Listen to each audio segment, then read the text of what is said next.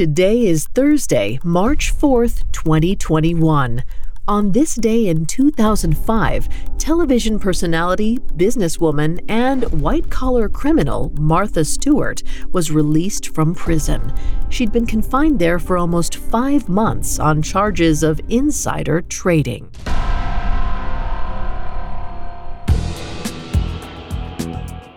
Welcome to Today in True Crime, a Spotify original from Parcast. Today we're covering the incarceration and release of celebrity Martha Stewart. Let's go back to Alderson, West Virginia on March 4th, 2005 at around midnight. It had been almost five months since prisoner number 55170 054, nicknamed M. Diddy by her fellow inmates, had entered the facility. After having her life completely upended, returning to the outside world felt almost anticlimactic. She stepped out into the freezing West Virginia air with relief. Though it was dark outside, somehow everything seemed just a little bit brighter. She took her time walking across the parking lot, feeling the cold wind on her face. Stewart wasn't exactly free per se, as she still had five months of house arrest to look forward to. But now, at least she wouldn't be forced to consume food that had expired before Y2K, or make improvised jam out of the local crabapple trees so she could eat something halfway decent. Her time behind bars was brief and not very glamorous. She didn't go into too much detail to the press, but she did release a statement via her website expressing gratitude for the lessons she learned. You can be sure that I will never forget the friends that I met here, all that they have done to help me over these five months, their children, and the stories they have told me. Someday, I hope to have the chance to talk more about all that has happened, the extraordinary people I have met here, and all that I have learned. It was just over a half hour from Alderson Federal Prison Camp to Greenbrier Valley Airport. Stewart's prison was chosen because it was supposedly inaccessible to the press, but reporters managed to get there anyway a media circus followed her to the airport where she was scheduled to take off via private jet. Journalists stayed close behind, even on the tarmac. Pictures captured Stewart on her walk up to the plane, smiling and waving to the cameras that trailed her. She was back in her element, poised at even the most stressful of times. Still, there was a certain relief in her eyes when she turned to disappear into the cabin she looked more than ready to head back to her winter home in Bedford, New York, and decompress. Relaxation wasn't all she'd be doing, however. Intense questions swirled around her return. Would she be able to recover from the PR disaster? Was her career as a television personality over? Stewart had no intention of disappearing. One of the conditions of her new home confinement was that she would be allowed to spend 48 hours a week at her office. She intended to use every minute of it to get her professional life back on track. But whether that was even possible remained to be seen. Coming up, we'll explore why Stewart went to prison and the effect it had on her career after she was released. This episode is brought to you by Anytime Fitness. Forget dark alleys and cemeteries. For some, the gym is the scariest place of all, but it doesn't have to be. With a personalized plan and expert coaching, Anytime Fitness can help make the gym less frightening. Get more for your gym membership than machines. Get personalized support anytime, anywhere. Visit AnytimeFitness.com to try it for free today. Terms, conditions, and restrictions apply. See website for details. You discover their practices, seek their advice, and let yourself become more vulnerable than ever before. They have the ability to heal what the doctors can't, or so they say. Hi, listeners, it's Vanessa from the Parcast series Cults. Be sure to check out our four part special on miracle healers airing right now. Meet figures from around the world who claimed powers and pushed remedies, but harbored more sinister intentions. You don't want to miss it.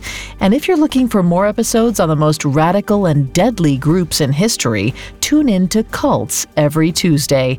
From Jim Jones and the People's Temple to Charles Manson and the Manson family to Keith Raniere and NXIVM, you'll uncover the unscrupulous methods used to turn bright eyed recruits into die-hard believers. Follow the Spotify original from Parcast, Cults, free on Spotify or wherever you get your podcasts.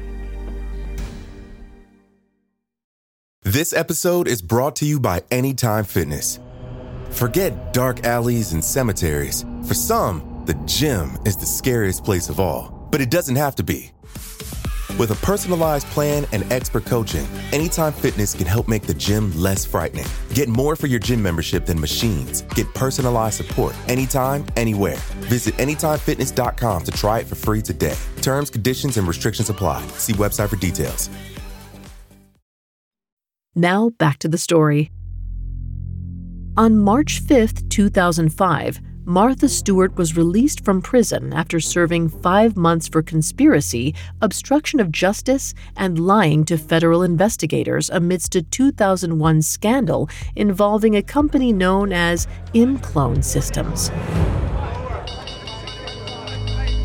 On December 28th of that year, news broke that a cancer drug called Erbitux was being rejected by the Food and Drug Administration. The corporation that designed the drug, ImClone Systems, had seemed promising to many investors before the sudden announcement. Overnight, the company experienced a sharp decrease in stock value. But someone had seen it all coming the day before. When it came out that Martha Stewart, friend of ImClone CEO Samuel Waksal, had sold around 4,000 shares of stock on December 27th, she was accused of insider trading. Stewart, it seemed, had dumped her stock knowing that its value was about to tank before the information became public. Waksal, who had also unloaded a number of shares before the announcement, was arrested in June of 2002. He pleaded guilty that October. Stewart was indicted by a federal grand jury in June of 2003, alongside her former broker from Merrill Lynch, Peter Bacanovic. He was responsible for giving her the advice that led to the sale. After a highly publicized six week trial, both Stewart and Bacanovic were found guilty. They were sentenced to five months in prison, five months of house arrest, and two years probation.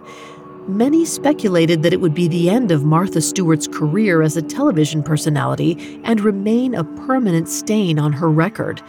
In the days following the conviction, the cynics seemed to be proven right. Stewart received immediate professional repercussions, including having her show, Martha Stewart Living, pulled from CBS and UPN affiliates. It was almost immediately put on indefinite hiatus. She also quickly resigned as CEO and chairman of the board of her own company, Martha Stewart Living Omnimedia, because her conviction barred her from serving as an officer of a public company. Stewart was released to house arrest 16 years ago today, but rapidly grew frustrated by her confinement again. She complained that the ankle bracelet she was forced to wear irritated her skin.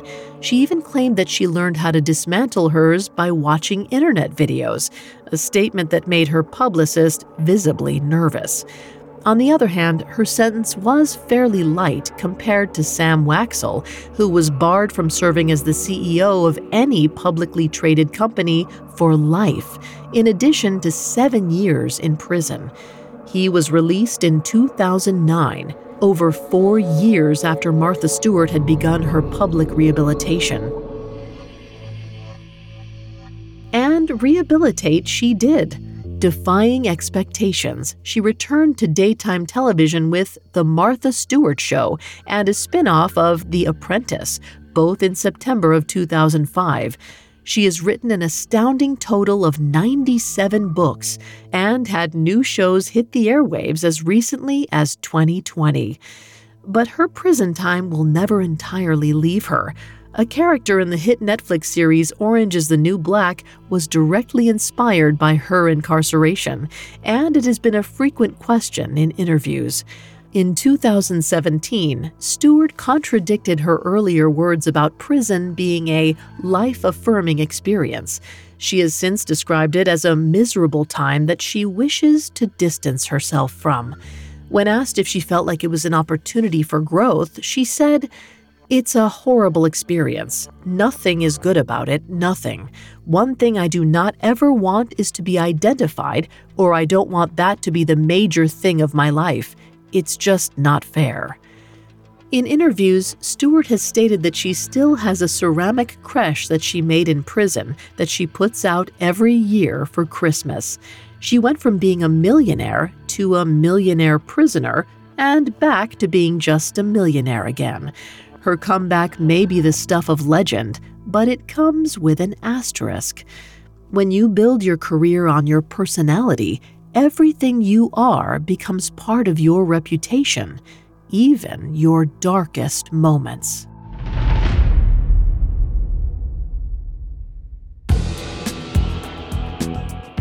Thanks for listening to Today in True Crime. I'm Vanessa Richardson.